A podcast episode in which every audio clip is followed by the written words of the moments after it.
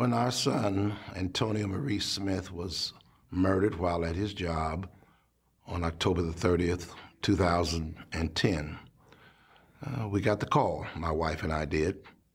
And it was at that time that the Lord just kept us and was faithful to us. And in the midst of that tension packed moment, when it was so easy to, to hate and to be vindictive, God conditioned my heart, changed my heart, and did something that only He can do. I believe that forgiveness is impossible unless God does it. And God enabled me to forgive the murderer, to love the murderer, and to still communicate with the murderer, and to believe that one day he will be redeemed and hopefully will be able to bow at the throne of God right next to Tony and worship the God who gave his life that all of us might be saved.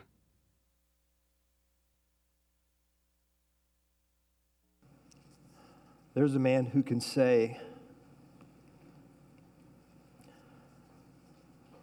It is well with my soul. Uh, Robert Smith Jr. Oh, well, you all have heard him preach here at this pulpit at Windsor Road Christian Church several years ago um, when he came um, as uh, our guest and, and he lectured at uh, Urbana Theological Seminary's annual preaching forum. Uh, Sarah and I were in college with Robert uh, back in Cincinnati in the early 80s. And what you did, what you did not hear in that video uh, was that in the early 80s, uh, Robert's first wife became ill while he was in school, while he was a parent, while he was pastoring a church, and she suddenly died. Um, he remarried. Um, he went on to earn his PhD. He now teaches at Beeson Divinity School in Alabama. Um, uh, his first wife died, his son was murdered, and he can sing, It is well with my soul. How is that possible? What resources kept Robert's heart safe from resentment and bitterness? And are those resources available to us? Well, that's what I want us to consider this morning as we take our Bibles and turn to the Old Testament book of Exodus Genesis, Exodus, Exodus chapter 12.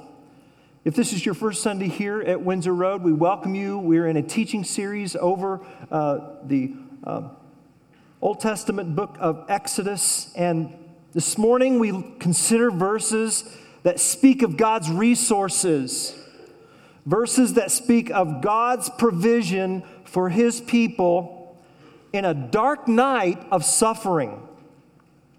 Exodus chapter 12, you'll find that on page, pages 53 and 54 of your church Bibles.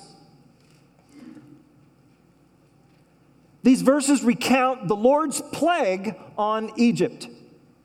And in these verses, we see a meal instituted, a plague executed, and a nation rescued and extracted from bondage. Meal, plague, rescue.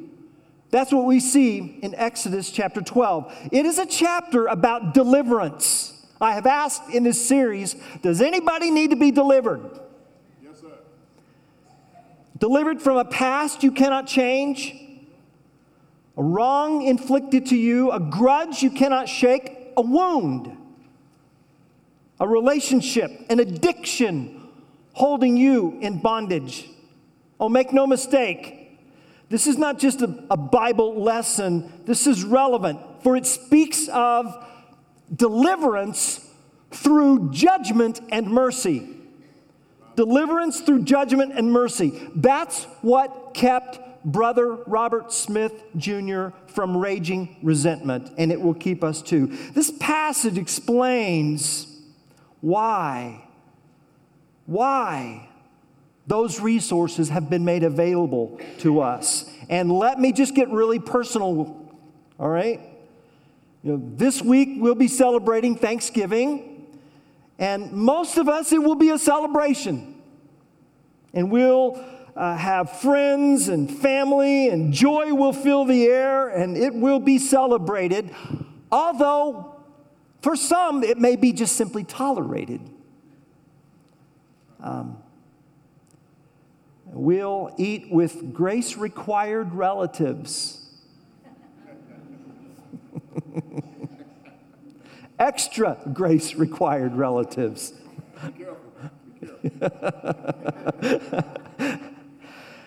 and others might need extra grace to eat with us. No. But seriously, we do pray that portion of the Lord's Prayer as we forgive those who trespass against us. How is that genuinely possible? And what resources empower us to that end? That's what I want us to learn in Exodus 12. What I want to do is I want to read Exodus 12, 1 through 13, and then I want to read two more verses from the New Testament John 129, John 129, and 1 Corinthians 5 7. 1 Corinthians 5 7. But first, let's hear from Exodus. Exodus 12. The Lord said to Moses and Aaron in the land of Egypt, This month shall be for you the beginning of months. It shall be the first month of the year for you. Tell all the congregation of Israel that on the tenth day of this month, every man shall take a lamb according to their father's houses, a lamb for a household. And if the household is too small for a lamb, then he and his nearest neighbor shall take according to the number of persons, according to what each can eat. You shall make your count for the lamb. Your lamb shall be without blemish, a male, one year old. You may take it from the sheep or from the goats. You shall keep it until the 14th day of this month, when the whole assembly of the congregation of Israel shall kill their lambs at twilight. Then they shall take some of the blood and put it on the two doorposts and the lintel of the houses in which they eat it.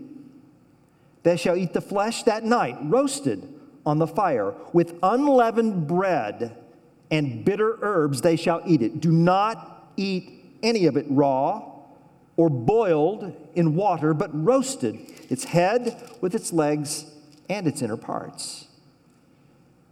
You shall let none of it remain until the morning. Anything that remains until the morning you shall burn. In this manner you shall eat it, with your belt fastened, your sandals on your feet, and your staff in your hand, and you shall eat it in haste. It is the Lord's Passover. For I will pass through or pass over the land of Egypt that night, and I will strike all the firstborn in the land of Egypt, both man and beast, and on all the gods of Egypt. I will execute judgments. I am the Lord.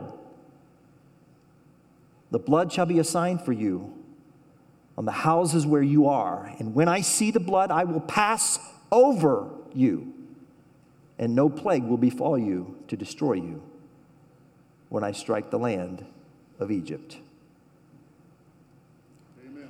The next day, John the Baptist saw Jesus coming toward him and said, Behold, the Lamb of God who takes away the sin of the world. Get rid of the old yeast so that you may be a new unleavened batch as you really are. For Christ, our Passover lamb, has been sacrificed. This is God's word. So, as we consider these verses in Exodus chapter 12, um, you know, I just want us to answer three questions. This is a what, know what, uh, uh, what, so what, now what structure And I just I want us to first observe what's going on in the scripture. So often we read this and we think we know the details, but I'd like for us to just examine um, what's happening here. That's the what portion. Then I want us to get the significance of this. Why is this so important? And then I want us to apply these verses to our lives. What, so what, now what? First, the what. Well, by the time we get to Exodus chapter 12, the entire book has just been on the move. You recall in Exodus 1, Pharaoh enslaved Israel, committed state sponsored infanticide, and at the worst possible moment, it seems, in Exodus 2, a baby is born, a deliverer, Moses. As an adult, Moses learned the wrong way to deliver God's people. He murdered an Egyptian, fled to Midian for the next 40 years as a shepherd. And then in Exodus 4, the Lord conscripted Moses, a very reluctant Moses, to confront Pharaoh. And, and Moses then went to Pharaoh and warned him that unless he freed Israel, a series of increasingly severe plagues would smite the land. And each plague represented an assault uh, over Egyptian idolatry. Each plague represented God's sovereign control over creation. And as the plagues intensified, Pharaoh's heart hardened. And, and there was a point when, where it says Moses pleaded with Pharaoh, but Pharaoh still refused. And, and in Exodus chapter 11, you can read it in verse 8. The scripture says that finally you know, Moses was just so frustrated, he left Pharaoh in hot anger. Exodus 11 8. And then we come to chapter 12 with the 10th plague. And, and you've been reading the drama of all of the plagues that have gone before, and now you get to this climactic plague, and the reader's expecting to, to, to read some you know, dramatically told, drawn out story along the lines of you know, the Roman legions who are massing against the Germanic tribes as Maximus is getting ready to loose the arrows and unleash hell, and it's going to be really dramatically told. None of that. How many verses actually speak of the plague itself? Look, look, look at chapter 12. Just one. Verse 29. That's it. So, so leading up to verse 29, 28 verses, and then following 29 in verses 43 to 51 are instructions about a meal. It's the food channel. I find that fascinating. The Lord wanted Israel to memorialize a meal to remember this devastating plague. And in verses 128, it's the menu. Now let's just look through the details because it's easy to pass over these details. Like in verse 2, uh, the Lord says that this event is going to establish an entire new calendar year for the Hebrew people. So, so whatever calendar they were observing, God wanted his people, you know, this is going to be you know, your version of January 1, except, you know, for us it would be as if we would change January 1, the new year, to July 4th. That's what we see here. This event establishes a new year. And then uh, I paused at verses four and five for emphasis, but did you notice that on the menu could be a one year old lamb or goat? I, I just overlooked that. I don't know why, but I didn't realize that. Oh, okay, a lamb or a goat. Without blemish, and then proportionate to the size of the Hebrew family. So if a family's too small, then they can eat with their neighbor. And verse 6 says the meal is to occur at home at twilight. So everybody in their homes, they eat at the same time, all throughout the nation. Verse 7 says, After the animal has been slaughtered, blood must be smeared on the doorposts and the lintel of the house. More on that later.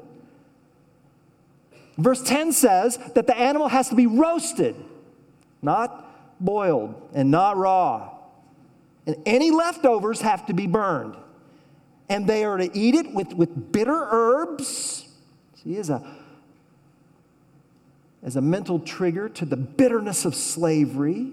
And they are to eat it with unleavened bread. No, no, it cannot be yeasty bread. Why? Because you don't have time to prepare bread with yeast. In fact, in fact, you eat it with your bags packed at the door. You are to be dressed and ready to go, you, and you keep your shoes on. Now, you know that in, uh, in many households across the world today, and particularly in the ancient world, when you stepped into the front door, why you, you took your shoes off. But here, you keep your shoes on inside, and when you eat, don't dawdle. Eat it in haste. And once, uh, once again, this lamb's blood on the doorpost and lintel, what was that about? What was that about? Well, it, uh, here's what it wasn't about it wasn't to keep God from getting mixed up. God needs no sign. Look at verse 13. The sign is for you. The bloody doorpost is a sign for Israel. It's a public declaration of faith and trust. I want dinner with God. I am putting my lot with the Lord, the giver of life. You see, if you don't want Thanksgiving dinner with the creator of life, think about that for just a minute. If you don't want dinner with the one who gave you life, L- listen, we cannot live life on our own terms. And the instructions continue stay ready, but stay inside. So don't load the car. You stay inside. Verse 22 None of you shall go out of his door until morning. Furthermore, this memorial meal is to be observed annually. Verse 24.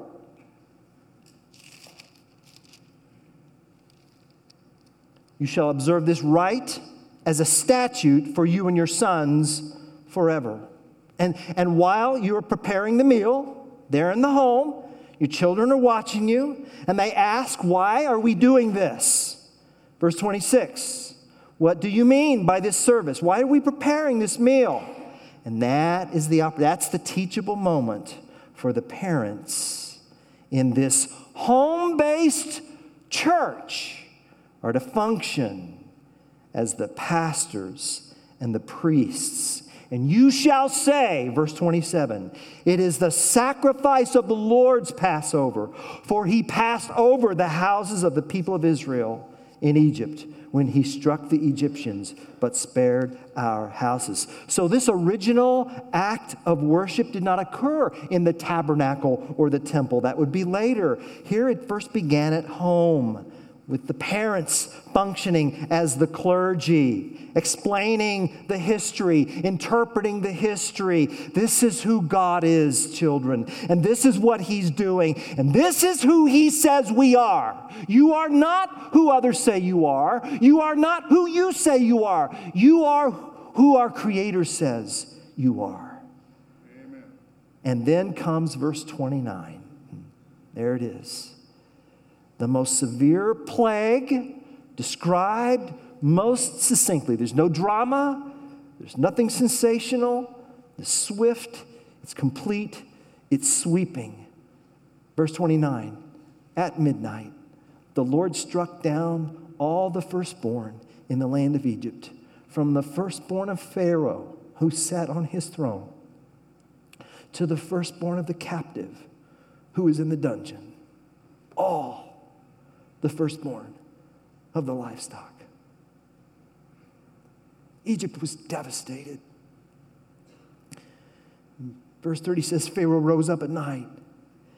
And he and all his servants and all the Egyptians, there was a great cry in Egypt, for there was not a house where someone was not dead. And you know, immediately, Pharaoh summoned Moses and Aaron. Get out. Just leave. Up. Verse 31 Go out from among my people, both you and the people of Israel. Go and serve the Lord as you've said. Take your flocks, take your herds, as you've said, and be gone. And then he said this in verse 32. Do you see that? And bless me also. Huh. Huh. Now he wants a blessing? What, what blessing could Moses possibly leave with Pharaoh? Pharaoh had once asked, Who is the Lord? And over the previous months, one scholar says up to two years, the Lord had been revealing himself to Pharaoh, but he don't want to, he don't want to hear it. Well, now he wants to know, but it's too late. And in the end, Pharaoh had to accept everything on God's terms. Uh, he had to accept everything on God's terms at the end. So why not surrender at the beginning? So there was no blessing for Pharaoh. And the fact is, he really didn't want a blessing. He didn't want God, he just wanted relief. He wanted the blessing without the community. He just wanted the plagues gone. And we know this because, you know, after the immediate shock of this final plague subsided, what's Pharaoh do? He pursues Israel to the Red Sea. Yeah. I, look at this I, and I, I'm I'm, I'm convicted because sometimes I'm just tempted to want God to bless me. And then I want Him to go away so I can just do whatever it is I want. I want the gifts. The giver is optional, but it will not work like that, church family.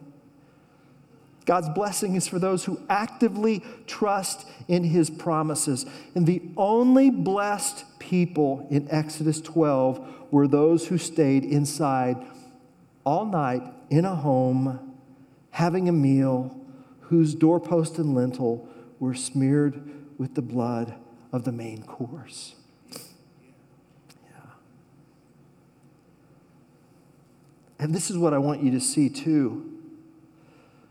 You know, in those homes, there were, there were those whose confidence was rather strong, right?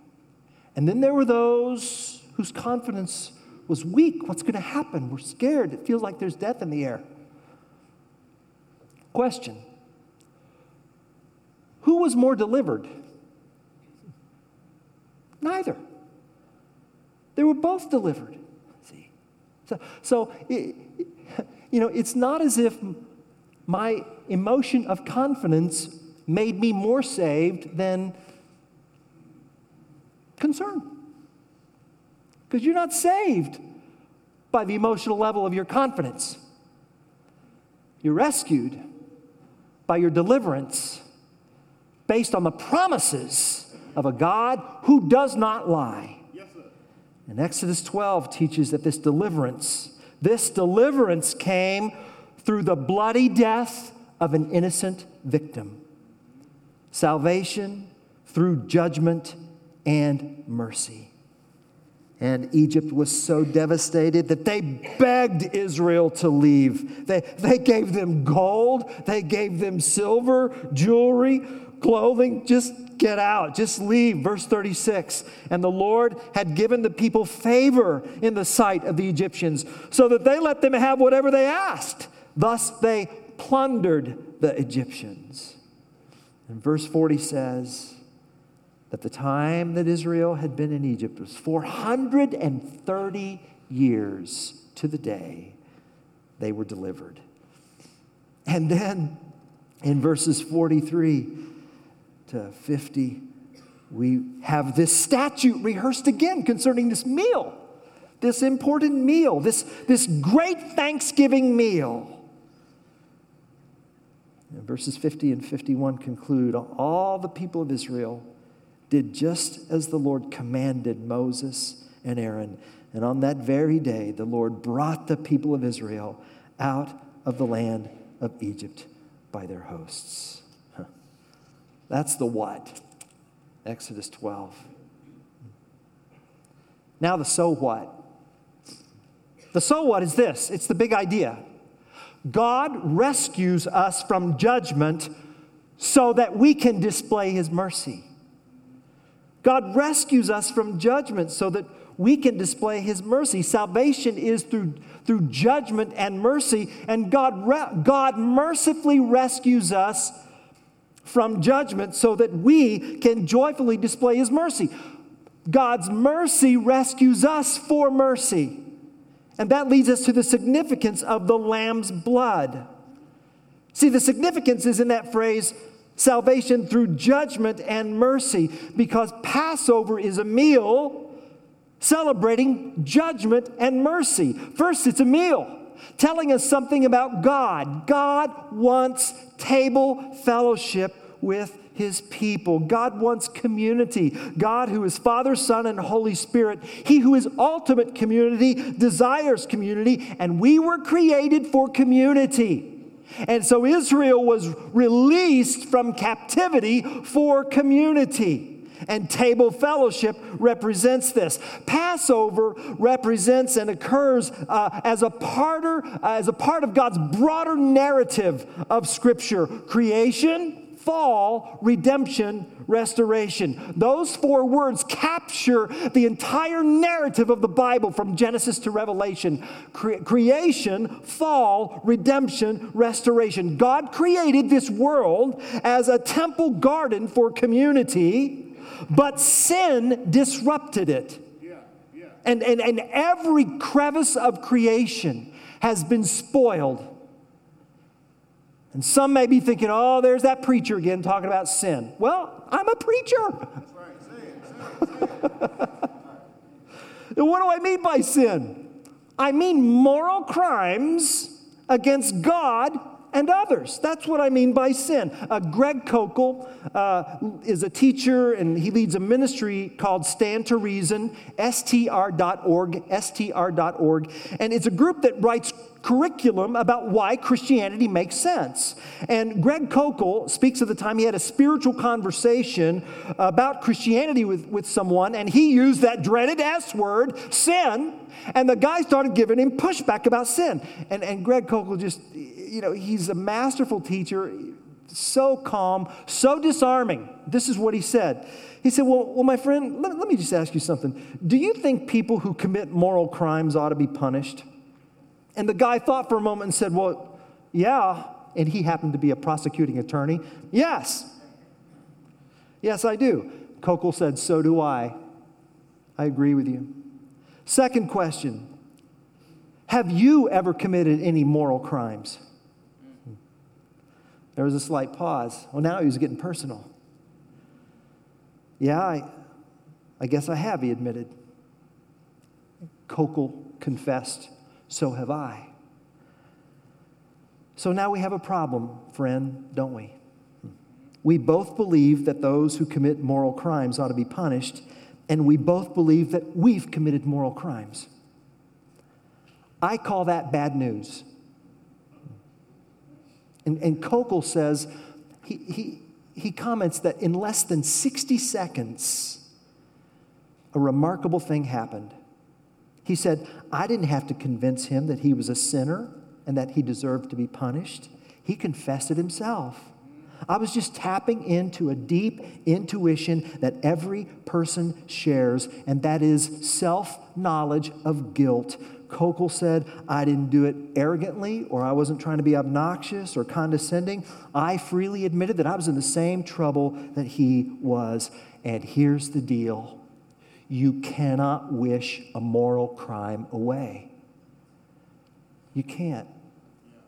Eh, eh, you know, you, you, can't, you can't just say to sexual assault offenders, well, you seem sorry. We'll just forgive, let it go, no jail time, call it a day. That's not justice. If that occurred, there'd be no deterrent. It would demean victims. Moral crimes incur debts that must be paid. And if a rapist or a murderer or a terrorist doesn't pay, society will. You can't just wish sinful behavior away. Sin creates a debt that has to be paid for. Yeah. And, and you know, we say, well, d- you know, doesn't that just seem severe to have the kind of punishment for, you know, I, I, I'm not. I'm not a rapist. I'm not a murderer. I, okay, I've, I've said, you know, dirty thoughts and dirty words, and I've done some dirty deeds, but, but I'm, not, I'm not that bad. And you see where we're going with that? So God's holiness does not discriminate. James chapter 2 says that whoever keeps the whole law and yet stumbles at just one point is guilty of breaking all of it. Because that's the standard. Well, that's, that's, that's perfection. Yes. He is a perfect God. He's a holy God.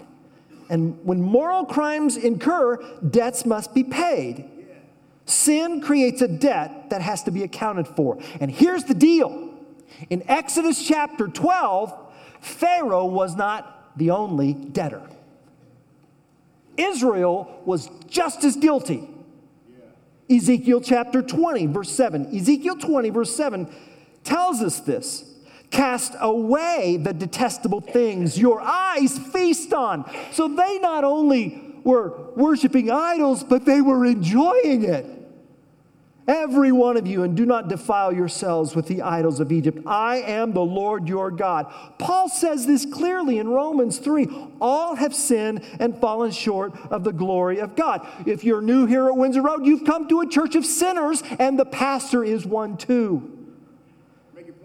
Moral crimes create a debt that must be paid, and God is calling the note.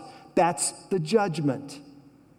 And our salvation is a salvation wrought by judgment and mercy. God, the just and the justifier, offers to pay the penalty himself, and he accepts the substitutionary payment in the Lamb. So the choice is mine. I either can pay myself or I can let the substitute do my work for me. And that night in Exodus 12, a fellowship meal with God rescued these people. Think about that. Is that not merciful? You mean I don't have to do 50 push ups? No. You know, I don't have to, I have to serve in the nursery 10 years of Sundays? No.